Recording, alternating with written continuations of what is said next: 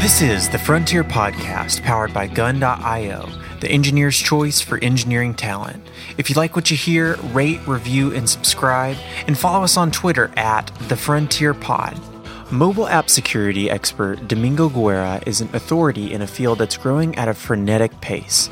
As the founder of Appthority, Domingo witnessed firsthand how businesses require increasing levels of assistance to properly secure critical business data and protect consumers on mobile platforms. When Appthority was acquired by Symantec, Domingo continued his work at the cutting edge of mobile threat defense. In this episode, he shares his belief in the preeminence of device security and a culture where personal mobile devices often form the backbone of company operations. Domingo, it's it's great to have you. Thanks for uh, spending spending time with me. Thanks for having me, Ledge. It's a pleasure to be here. Fantastic. Could you please give a little background story of you know yourself and your work and the the things that, that you're up to, so the audience can get to know you? Sure. Um, originally from Monterrey, Mexico, uh, moved to Texas for school, and then ended up in the Bay Area as that. This is where all the the jobs were. And after some stints in in engineering and the robotics group for Applied Materials, and then operations group for Brocade, I decided to start a company focused on mobile app security. Uh, so we started Appthority in 2011. Really saw a big boom of how enterprises were using not just mobile devices but mobile apps increasingly for work-related topics, and we wanted to help secure and protect both the employees and, and the corporate data. After growing the company for about eight and a half years, uh, we ended up being acquired by Symantec last year, uh, end of in, in October 2018, and, and, now we're really excited to to be able to take our our work to a really a global scale, uh, protecting enterprise but also protecting consumers. Since Symantec has the ability to do both, uh, has given us really the exciting task to look at every app on every device and see how they're behaving, see how they're being built, see what kind of technologies or, or new approaches are being implemented, and it's, it's pretty fun line of line of work. Well, congrats on first of all on a big exit because that's that's huge. Uh, you know, everybody dreams of that. Um, yeah, tell me, I mean, I mean, mobile app security. Why is that different? I mean, everybody talks about security now. It's you know hottest topic, and nobody wants to get in get in an Equifax, you know, kind of situation. So, I mean, just what is this space like? Why um, why'd you jump in there, and what has changed maybe over the last you know several years? Yeah, so if we look at the traditional endpoints, so desktops and then eventually laptops, as an industry, they've been getting new technology to secure, monitor, and remediate threats really for many decades. Um, and then if we look at traditional mobile phones in the workplace, 10, 11, 12 years ago, it was a BlackBerry only environment, and only executives and maybe salespeople had Blackberries, and, and that was it. And it was pretty locked down.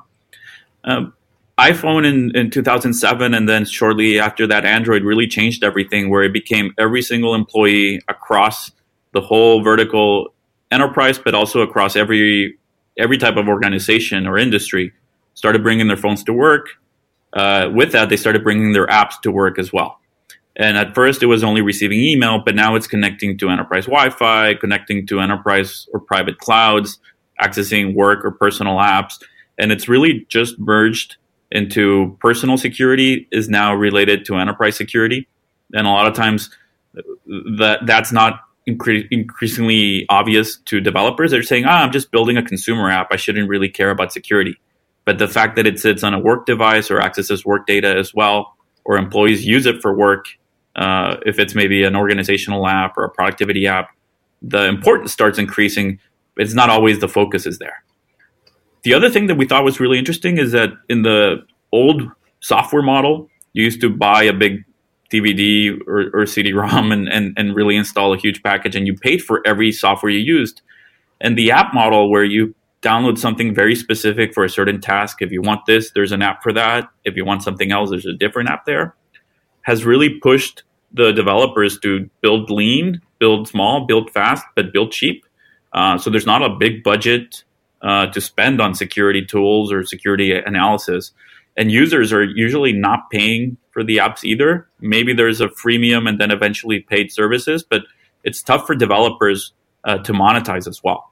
So they end up having to maybe collect some data and, and maybe sell that to ad networks or data brokers, which again is not always great from a security or, or privacy perspective. So those were kind of the market movers where we felt this was a great space to focus on. Yeah, yeah, that makes a lot of sense. It makes me wonder. First thing that popped into my head was, you know, you have security from the standpoint of uh, eliminating bad actors, and then you have security from the standpoint of, you know, sort of non-malicious app developer, but just simply, you know, doesn't have the wherewithal or the skills to, you know, use the best practices or or access the types of things that that you're talking about. Um, those two different cohorts kind of would be two different you know vectors for you to think about you know insecurity i'm i'm curious what the balance is and uh, you know how do you you kind of address them you know is it just literally like shut it down or you know how do you how do you keep the ecosystem alive in a secure way and kind of you know sort of benefit that whole community yeah, that's a great question. And and it's something where a lot of the CISOs, the chief information security officers, they struggle with the balance of how tough to be on certain aspects. Obviously, if something's malicious by a malicious author, or an attack, uh, it used to be single person hackers, and then increasingly in our research, uh, we start seeing now like nation type sponsored attacks or coordinated attacks against certain companies or individuals. So obviously, for anything malicious, you want to stop it.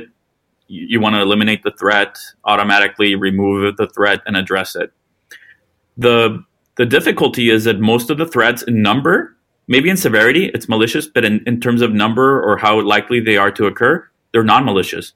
So they're good people, they're good developers that either used a vulnerable third party library or third party software developer kit, or they're just using a model of collecting additional data and they don't realize that they're also collecting enterprise data. So there's data leakage occurring, but it's not malicious. And as a security professional, it's hard to say, let's block every app that's doing this because that's most of the apps, unfortunately, on, on sometimes on, on, user devices. So it, it, turns out that we need to do or implement additional technology where maybe if an app is not properly encrypting traffic or sending passwords in clear text, maybe we don't want to block the app, but maybe we want to turn on a VPN to protect that traffic.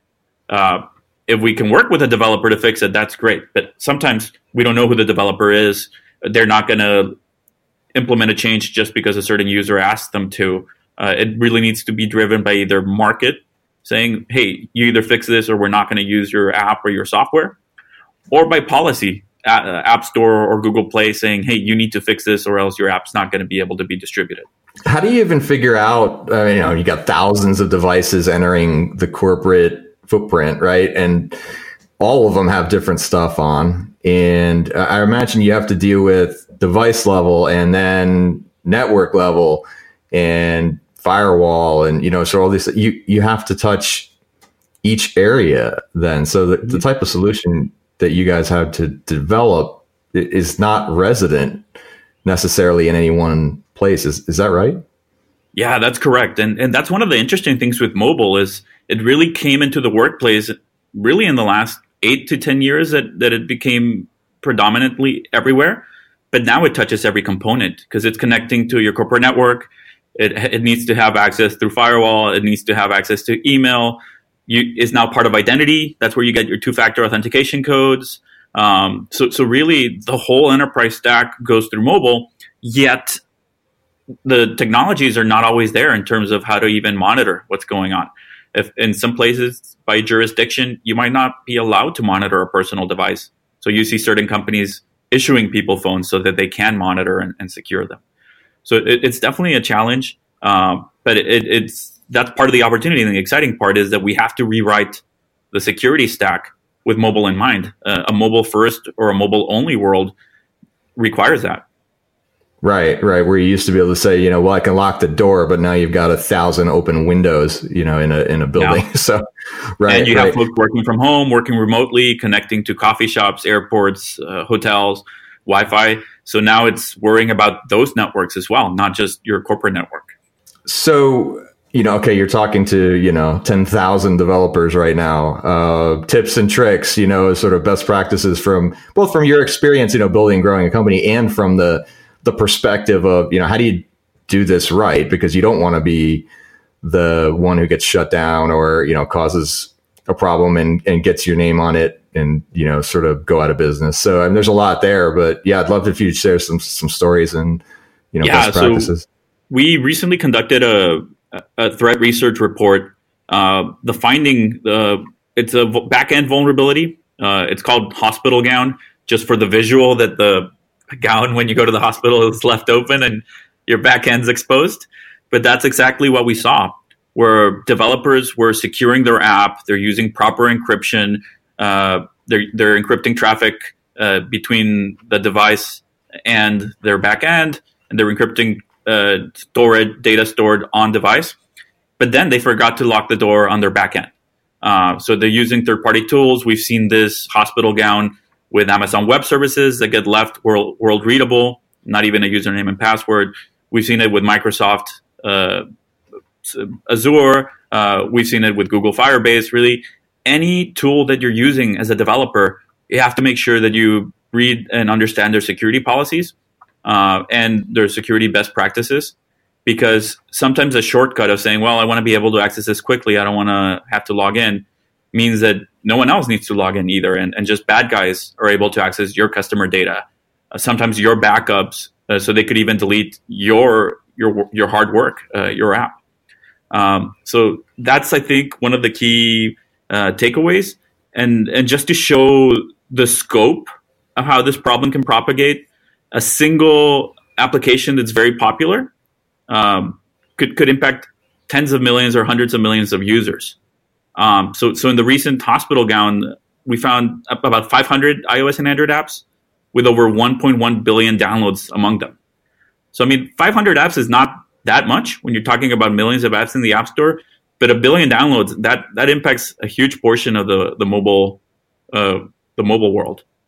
Right, and all those devices reside in some kind of work context yeah. as well. Even if you're not even using it, you know, you're sort of connected and in, the in the sphere there. So okay, that's terrifying. So you know, um, what what do we do about that? Yeah. So I mean, and just to dig a little deeper, uh, the categories were also important. It's not just games that might have this issue, but it's productivity tools, health and fitness apps are increasingly collecting more personal health information uh, and personal identifiable information (PII). Communication, finance apps. Uh, all in all, we found over 200 million backend uh, databases that were exposed. Uh, employee IDs, credentials, passwords, just millions of sensitive da- records. So how do we protect it? One, sometimes developers have uh, like security at and then the name of the app of how to reach out to them, and we'll reach out with advice and hey, we found this, uh, please please fix it. Very few developers even monitor or respond to those kinds of alerts. So one, we have to have obviously the big companies have bug bounties and, and kind of teams to do this, but even as a solo shop, we need to have security in mind. Maybe have a way to have folks reach out to us.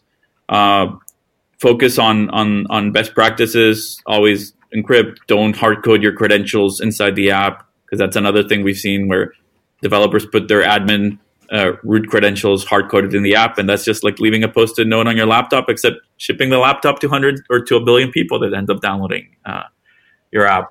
Sure, yeah. sure. Or your your code is checked into a repo that's publicly available, and you know all your credentials and and yeah. session IDs and everything are in there. So yeah, I mean, you read those stories, and um, then it sounds trivial, but time. a lot of times our our researchers they go to the documentation on the on the library or SDK. They go to the section that says "Never do this," and we say, "Okay, let's do that and see who else." Uh, did exactly those warnings. So no one likes documentation, but it's there for a reason. And, and I think it's really just important to be able to to review that and, and think about the unintended consequences that can come from not following uh, best practices. It makes me think that that there must be maybe a higher bar to getting in, you know, the app store in general. This is not a different problem than the proliferation of, you know, IoT devices that, you know, just run with admin admin. Yeah.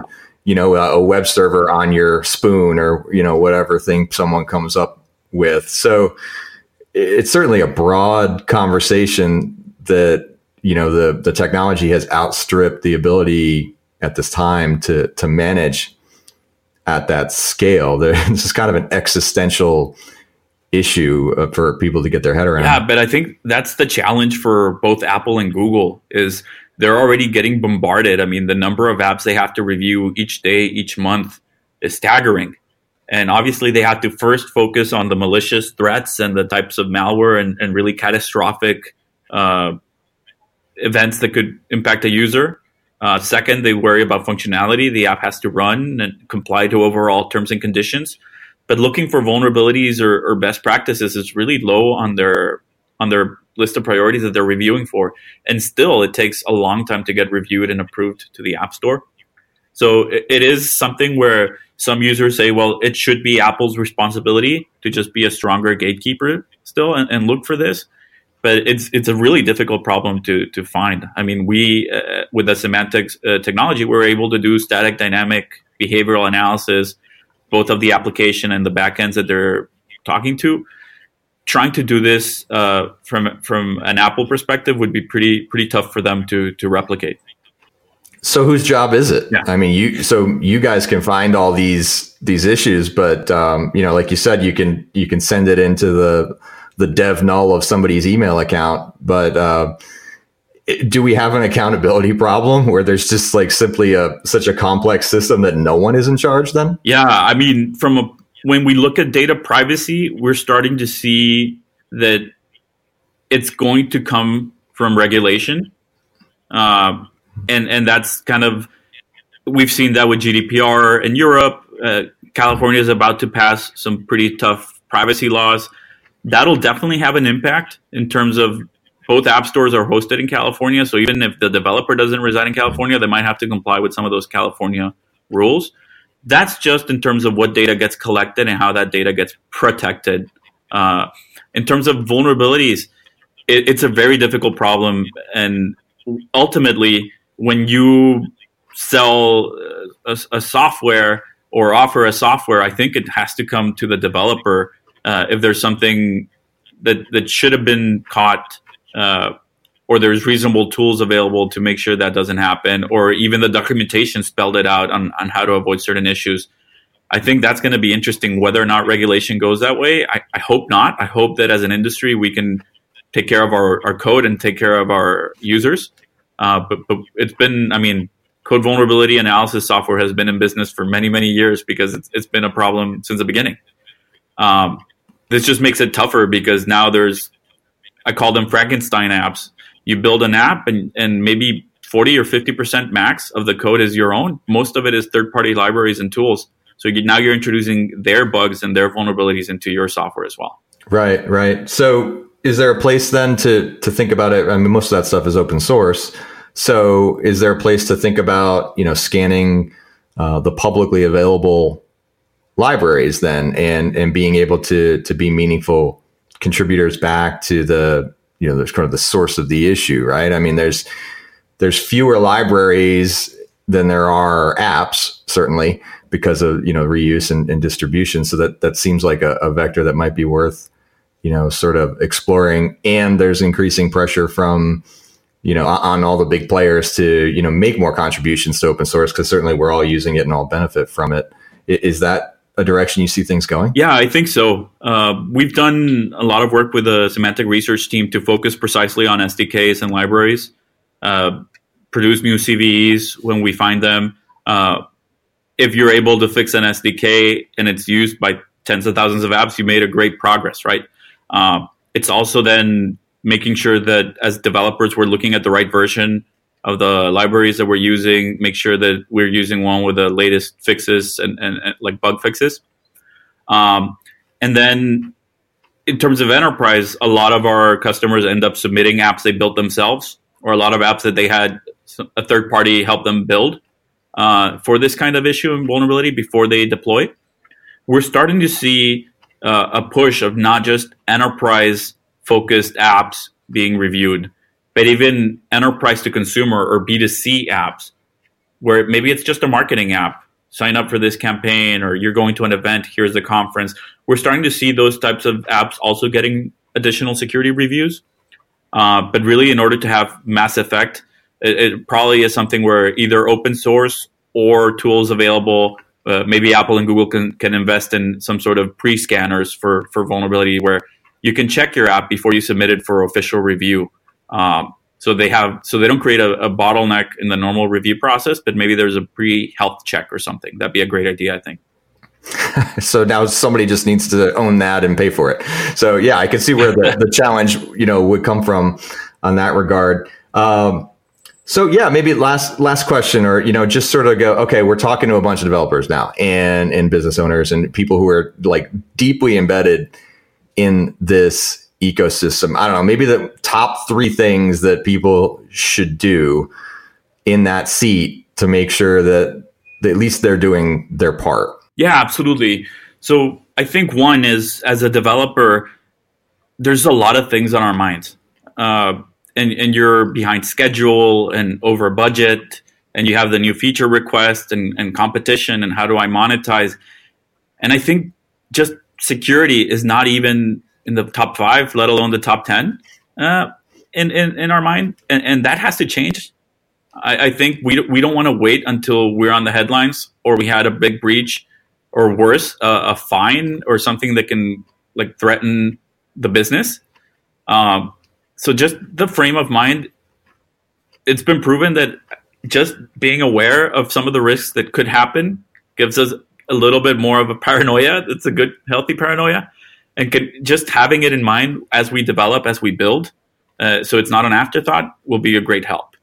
Uh, second, making sure version control and just using latest versions and, and, having some good hygiene on, on SDKs or libraries that are not getting support or developed, getting them from official sources, not using like third third party type of we like we saw with Xcode Ghost on on iOS a few years ago. A lot of developers, legit developers, downloaded a fake version of Xcode and ended up writing malware into the iOS App Store uh, as a result. Uh, millions and millions of downloads as well. So not trying to take shortcuts uh, and and using the the official stores, and and then when possible, when it makes sense, using third party code review or doing some sort of peer review is helpful again, I understand that realistically, not everyone's going to have budget or, or, or, time for it, but just trying to keep security in mind, I think, will, will be a great first step. Domingo, thank you, man. Gosh, that's a lot to think about. You know, you jammed a lot in there. So totally appreciate your time. It's great to have you on. I know that our audience is going to benefit a lot from the from the uh, the options and uh, just the awareness of you know how, how critically important you know the footprint of your little tiny app is at this point. Yeah, I think that's that's a great way to wrap up. Ledge is with great power comes great responsibility, right? Uh, the old, the old uh, Spider-Man uh, quote. But really, we when we put something out there, we hope it's going to great be big and useful, and and folks are going to find it helpful. Uh, and sometimes it is really big, and that's great. But it also means that the responsibility grows with that. Uh, I, in certain industries, if, if you build a bridge as a civil engineer, you need to get certified and tested and go through a lot of training. And one of the beauty of software development is that anyone can do it from anywhere. You, you can be self-taught, but it also means that we have to educate and, and invest in ourselves and, and, just keep learning about security and, and how to best protect our users. Thank you for that. Great finish. Thanks for spending time, to me. I Really appreciate it. Thank you, Ledge. Have a great day. Thanks for listening to the Frontier podcast produced by Gun.io. We're the only freelancing platform where engineers actually go to hire other engineers. If you enjoyed the show and want to learn more about how to hire or freelance with us, head over to gun.io slash podcast to get in touch, and we'll pay for your first 10 hours with a kick ass engineer.